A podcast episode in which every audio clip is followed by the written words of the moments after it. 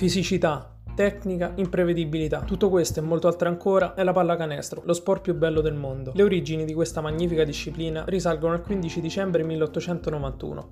Siamo a Springfield, in Massachusetts. In una scuola nella periferia della città, un professore di educazione fisica decide di trovare uno svago per i suoi studenti.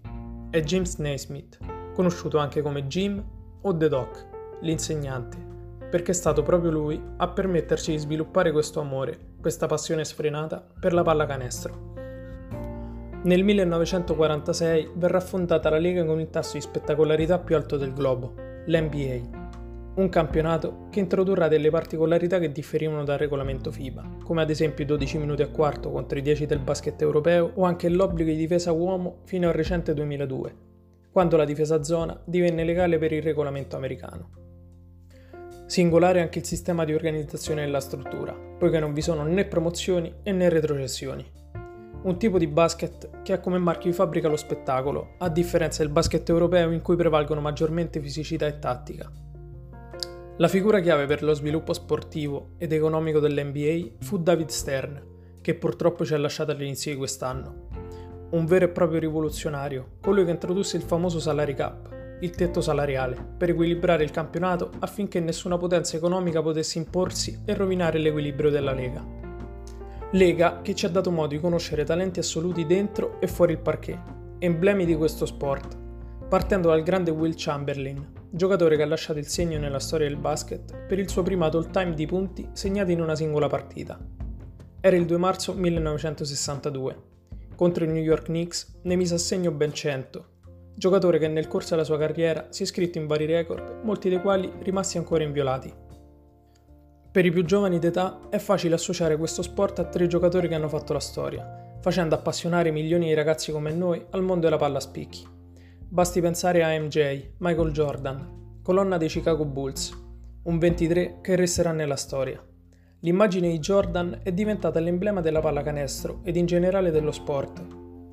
LeBron è il giocatore che abbiamo conosciuto e conosciamo meglio essendo i giorni nostri. Perché dobbiamo dirlo? È probabilmente il giocatore più forte della storia, il GOAT, che ha praticamente sconfitto nel 2016 la corazzata Warriors rimontando un 3-1 e sbancando l'ora con l'arena di Oakland in gara 7. Di quella partita l'immagine che subito accende i ricordi è una stoppata, probabilmente la più bella della storia. Si oscura la vallata. Così esclamava Flavio Tranquillo dopo il grandissimo gesto tecnico del 23 dei Cleveland Cavaliers su Andrei Guadala. Tuttavia, il giocatore che ci ha segnato maggiormente, il nostro idolo, è stato e per sempre sarà Kobe Bryant. L'8 e il 24.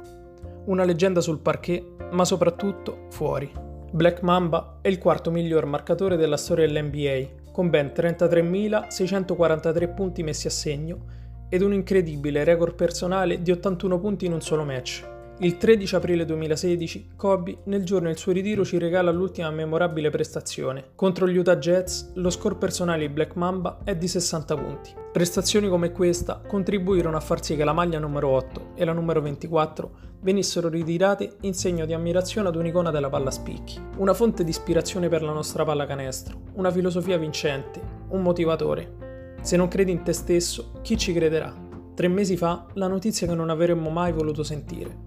Kobe e la figlia Gianna, oltre ad altre sette persone, perdono la vita in un incidente in elicottero. Un fulmine a ciel sereno, strazio e angoscia infinita che continua ad essere dentro di noi che consideravamo Kobe come una leggenda. Il nostro basket deve tanto a Kobe. Black Mamba era molto legato all'Italia, terra in cui ha vissuto per sette anni e alla quale ha sempre dimostrato molto amore. Anche il nostro campionato ha conosciuto tantissime leggende della palla spicchi. Basti pensare a Manu Ginobili, campione di San Antonio Spurs, portato in Italia dalla Viola Reggio Calabria, squadra a cui era legato anche Kobe, per poi passare alla Virtus Bologna con cui ha vinto uno scudetto, due Coppa Italia e un Eurolega. Nato a Bahia Blanca, in Argentina, Manu ha giocato 16 anni in NBA, tutti nella franchigia texana, un amore infinito, un matrimonio che ha portato come prole quattro anelli, l'ultimo nel 2014. In quella squadra c'era anche Marco Stefano Bellinelli, che nel nostro campionato ricordiamo per aver indossato la canotta di entrambe le compagini bolognesi. Virtus e Fortitudo e che ricordiamo soprattutto per essere stato l'unico italiano ad aver vinto il titolo NBA. Per Bologna, la sua città, è un motivo d'orgoglio. Il movimento cestistico italiano è tuttavia un work in progress, un cantiere aperto. La scorsa estate la Serie A è ripartita, ma con una singolarità. 17 squadre senza ripescaggi.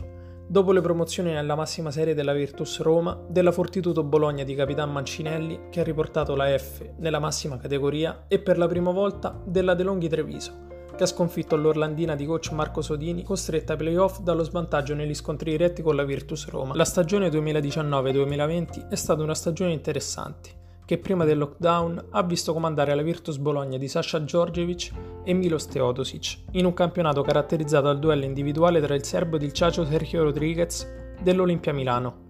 In A2, Torino è prima ad ovest, mentre il girone est è dominato da Ravenna, guidata da Massimo Cancellieri. Ma di questo ne parleremo meglio nel prossimo episodio.